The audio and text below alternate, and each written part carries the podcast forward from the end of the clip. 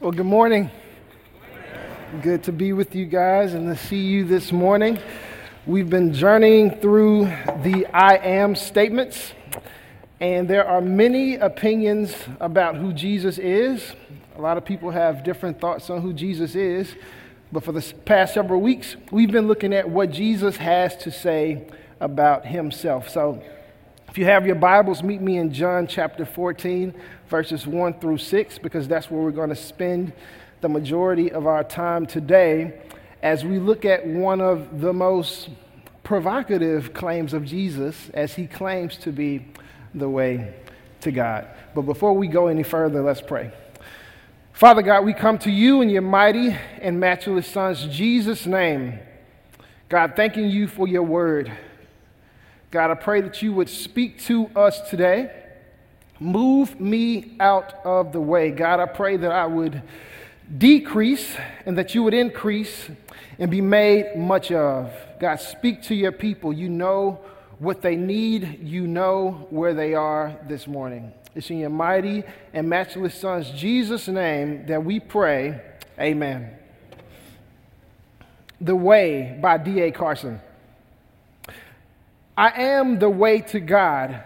I did not come to light a path, to blaze a trail that you may simply follow in my tracks and pursue. My shadow, like a prize that's cheaply won. My life reveals the life of God, the total sum of all He is and does. So, how can you, the sons of night, look on me and construe that my way is just another road for you to run. My path is Gethsemane, the cross, and rejection draped in agony. My way to God embraces utmost loss. Your way to God is not my way, but me. Every other guide is blind, every other map is flawed. I stand alone. I am the way to God. Jesus made many claims about himself, but few are as puzzling or provocative, or dare I say, as polarizing as Jesus' claim to be the way to God. 92% of Americans would agree that Jesus was a man that actually lived but the idea that Jesus is the way to God, it is troubling for some. And so, if that's you this morning, if you're on the fence about that, I just want to encourage you to stick, stick with me as we walk through the text this morning. Some of you might truly believe that Jesus is the way to God, but you need some assurance this morning. And I pray that God's word would give you some assurance that Jesus is who he claimed to be in his text. As we come to the word this morning, John chapter 14, verses 1 through 6, the mood is heavy. Jesus is preparing to die, and he's preparing his disciples for his departure. He knows that soon he will be arrested and put on trial and sent to the cross to die for the sins of the world.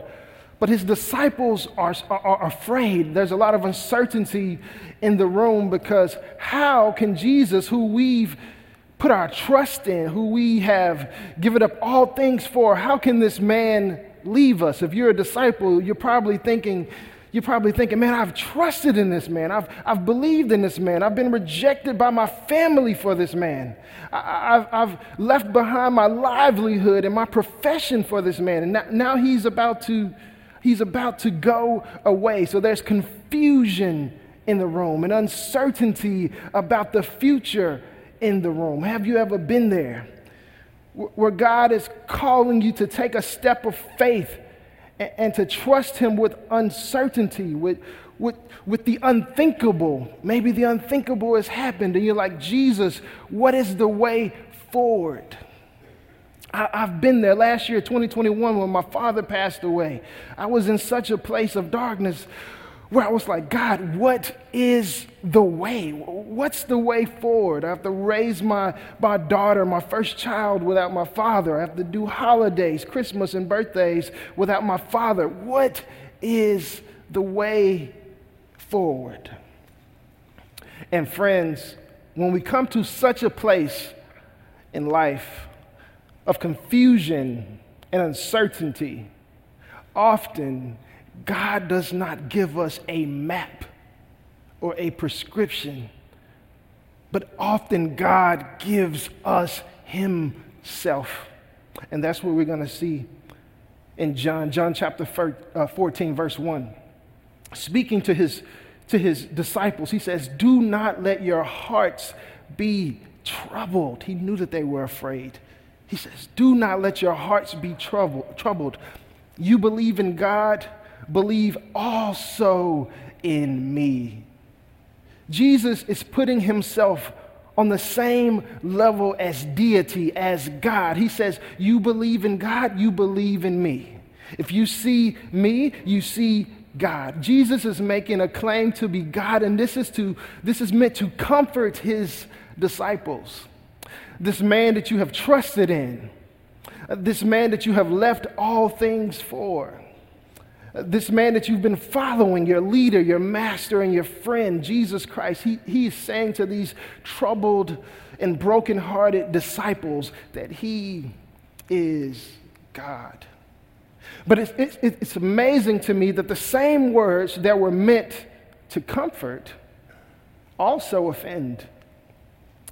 And so these words that were meant to comfort his disciples also offended the religious leaders of the day, which is the reason why he is about to be crucified. And so, for some, the claim that Jesus is God causes them to rejoice and to lift their hands and surrender because my King, my Savior, my Lord, Jesus is God, the maker and sustainer of all things. And that, that causes some to rest and have peace. But for others, that causes them to ball up their fist in resistance and say, How dare you make such a claim? Some people think this is an arrogant claim. And so for you this morning, does that, does that claim of Jesus being God, does, does that cause you to rest this morning? Does that cause you to have peace this morning? Does it cause your heart that might be troubled by the issues in this world to find some relief this morning? Or, or, or does that offend you this morning? We're brought to a point of decision by such a claim. Jesus continues to encourage his disciples. John chapter 14 continues. He says, My Father's house has many rooms. If that were not so, would I have told you that I am going there to prepare a place for you? And if I go and prepare a place for you, I will come back and take you to be, to be with me, that you may also be where I am. You know the way to the place where I am going. Most people believe that Jesus is talking about heaven. Jesus is talking about heaven right here. He's going to prepare a place for his disciples, for his followers, for those who have placed their faith and their trust in Him. Jesus is preparing heaven. 80% of Americans agree that heaven is an actual, literal place. So most people believe that heaven is a place. Now, there's been some, some bad PR and advertising for heaven. You know, I grew up watching cartoons, and heaven was a place where you sit on a cloud and you're a little chubby baby and got a little halo over your head. You just play harp for all eternity. That doesn't get, that's not too exciting. I'm not looking forward to sitting on a cloud and playing the harp for all eternity. That might be your thing, but that's not my thing. But thanks be to God, the scriptures gives us, gives us some clarity on what heaven is going to be like. I, I, would rather look at what the Bible has to say about heaven than my cartoons, my Looney Tunes that I watched growing up. Let's look at what we can expect in heaven. And this is a beautiful future that those who have placed their faith in Christ, there's a, there's a beautiful future that we have to look forward to. Heaven is God's dwelling place. Psalms 33 13 tells us that. God is going to be there. Friends, if God is not there, then it's not heaven. God is going to be there. Heaven is the place where the person who created you dwells. Heaven is God's dwelling place. It's where Christ is today. When Jesus ascended to heaven, it says that he was going to sit at the right hand of the Father. That's where, that's where Jesus is today. You'll get to see the one who died for your sins face to face. Let's continue. It's where Christians go when they die. Paul tells us to be absent in the body is to be present with the Lord. So one day we'll, we'll, be there. It's the place where God's people go when they transition from this life into the next. It's the Father's house. We just, we just saw that. It's, it's going to be a place of refuge, a place of rest. Have you ever been somewhere that when you got to that place and you sat down at that table you, and when you laid down in that bed that you were just like, I can finally rest.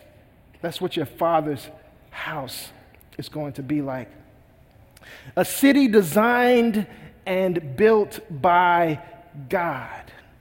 I love architecture. I love cities. As a matter of fact, we're getting ready to go on our anniversary trip. This week we're going to Chicago. That's my favorite. It's like one of my favorite places. The architecture is so cool.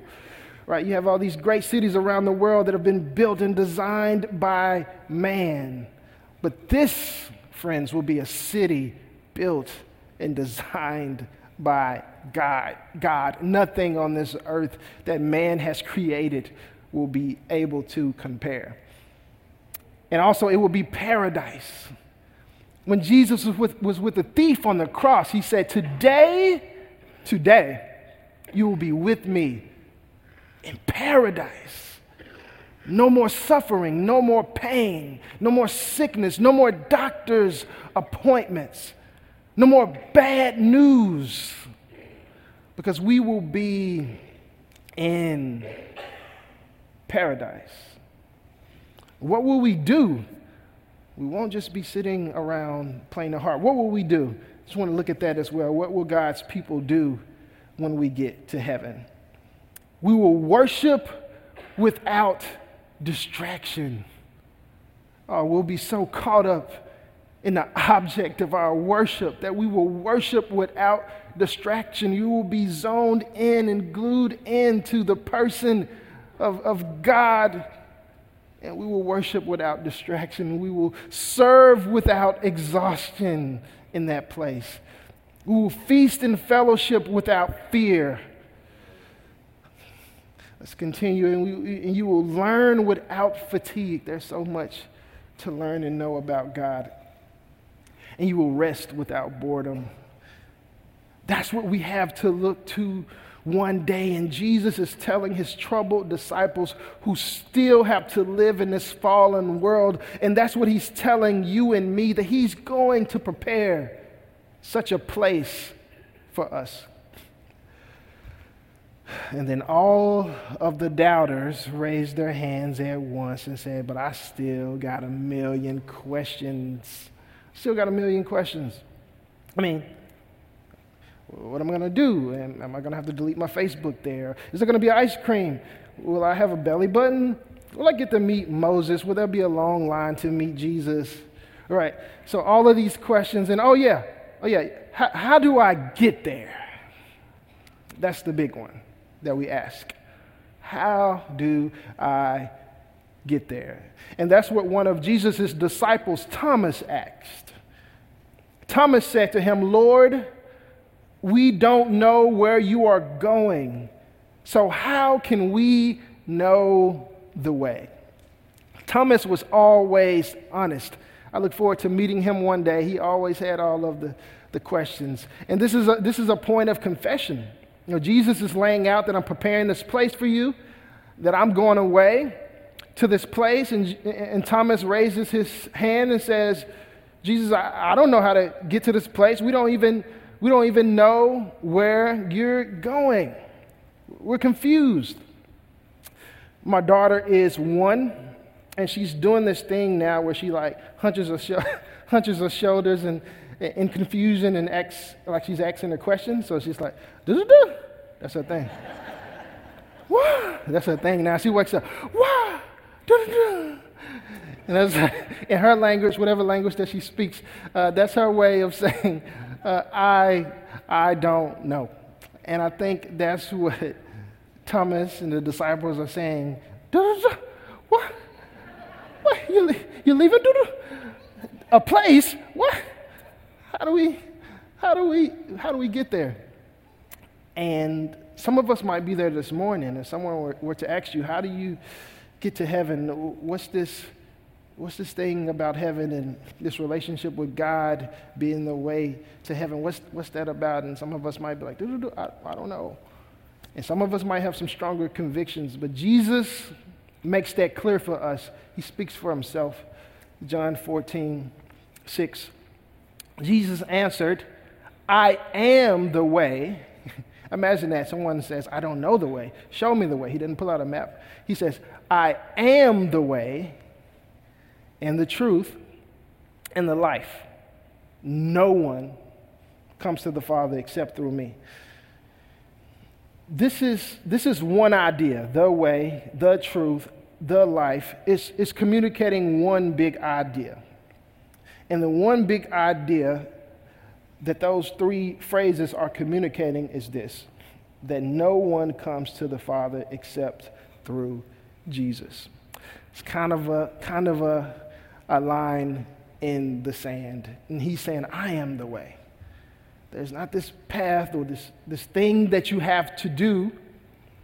But Jesus is saying he himself is the way to heaven. He is the way to the Father. And I just want to engage some of the questions that usually come up with this. Some people might say, well, why does Jesus get to be the way. There's a, there's a lot of great religious leaders and, um, and scholars and thinkers and politicians who, who, who've had some good ideas about life and morality and, and how we should live. Why, why does he get to be the way? There, there's some good people who have some good ideas and good ways, and maybe we can make uh, our own world better. And why do we have to think about that world to come? And to that, I want to speak to that, uh, and humbly as I, I can, I want to speak to that, not in a condescending way, but I just want to say that the condition of our world calls for us to have more than just a good teacher. As we look at the condition of the world as we know it, we don't just need a good teacher. We don't just need morality.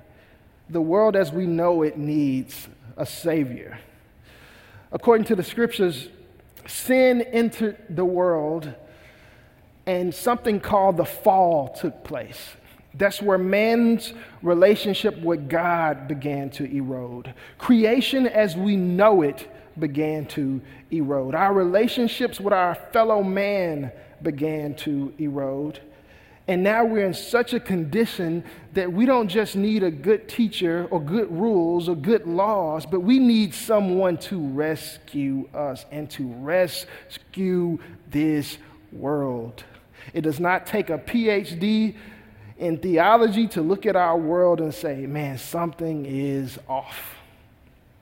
Something is broken. We have diseases that can't be cured. We have communities that are in unrest. We have global scale issues that the brightest and the best can't figure out. And that's just the global scale stuff. We're not even talking about us as individuals. Like the world out there has all these issues, but if we look in the mirror, we have our own challenges, our own brokenness. Uh, Jeremiah 17 9 uh, tells us this. He says, The heart is deceitful above all things and beyond cure. Who can understand it? So the world is broken, but even if I look at myself in the mirror, I am broken. The, the heart is wicked and deceitful above all things. Who can, who can know it? Why does a person throw away their family and, and, and, and the people that they love for an affair. Because the heart is wicked and deceitful. Something in the heart says, that is more important than everything else that you have. and the heart is wicked and deceitful. What makes a person look in the mirror and, and, and hate what they see? Because the heart is wicked and deceitful above all things. Um, what, what makes a person look down on another individual? Because the heart is wicked and deceitful above all things. The heart is so wicked and deceitful that I can look in the mirror and hate what I see of myself and also look down on you at the same time. That, that, that's how wicked and deceitful the human heart can be. And friends, we don't just need good teaching, good morality, good laws, and good rules. We need someone to rescue our world, and we need someone to rescue us. And that's where Jesus steps in. When you look at the world as we know it, it's so broken that you might say, only God Himself could, could fix that. And that's what Jesus says. He says, I am God Himself. And I step into that broken world to bring restoration from the inside out. 2018, I was in a car accident. I was driving home. I was about two, three minutes away from home. And I had a green light, and I'm sure it's the same here in Michigan uh, as it is in Tennessee, but you have a green light, that means you can keep going. I think that's how that, that works. So I had a green light, and I think I was supposed to keep going. The other car had a red light. And as a matter of fact, it was driving the wrong way on a one way street, so it shouldn't have been driving that direction at all. I'm driving straight, I got my green light, and I noticed that this car isn't going to stop. I was, I was in, a, in a Jeep, which they, they are prone to flip anyway. I'm sorry if you sell Jeeps. I love Jeeps. I'm not trying to mess with your business, but Jeeps can flip. And I got hit in the back of my Jeep, and I flipped. And I was headed towards a brick wall. By God's grace, I got stopped by a sign.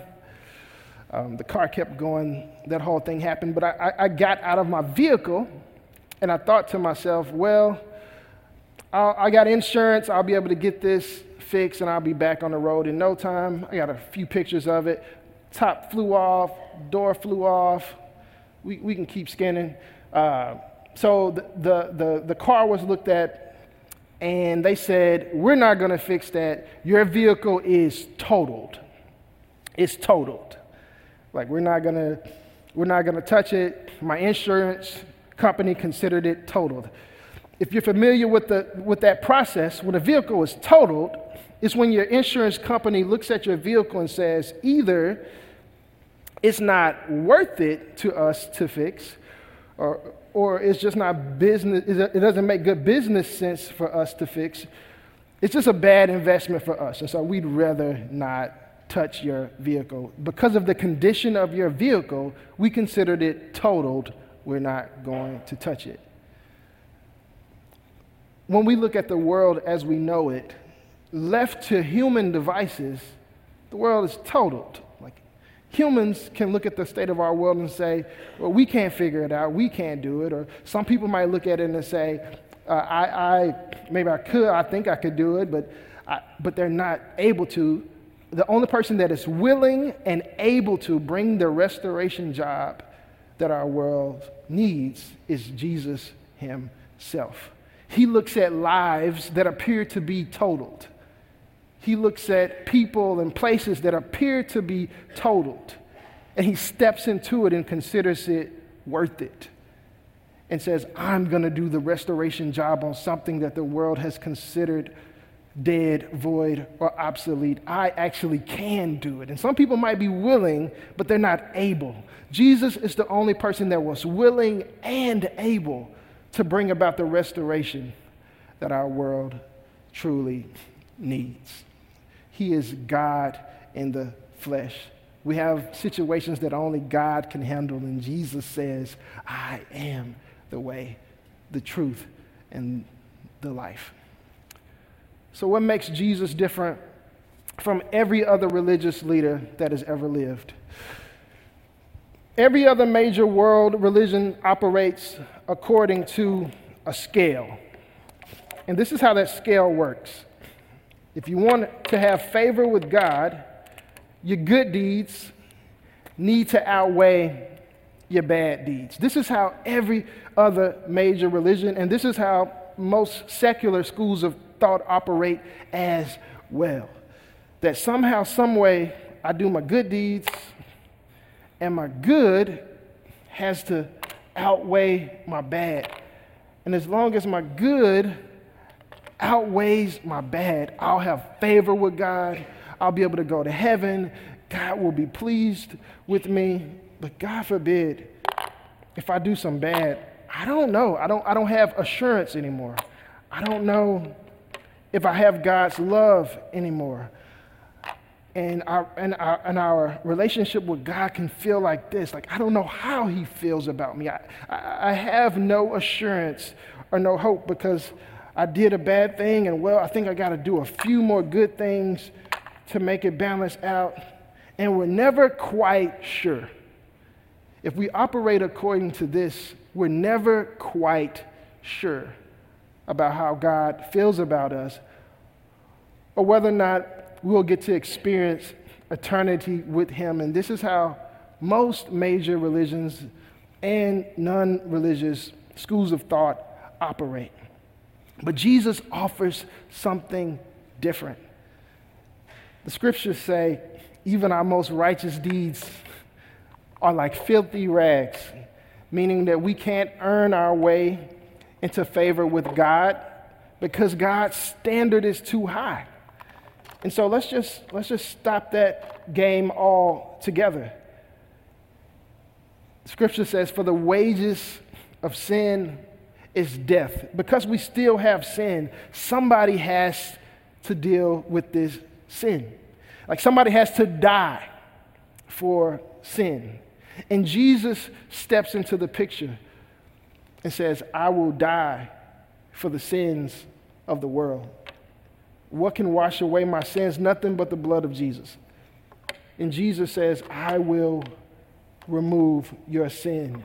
And what do we get? The gift of God is eternal life in Christ Jesus our Lord. He doesn't want you to be teeter tottering back and forth.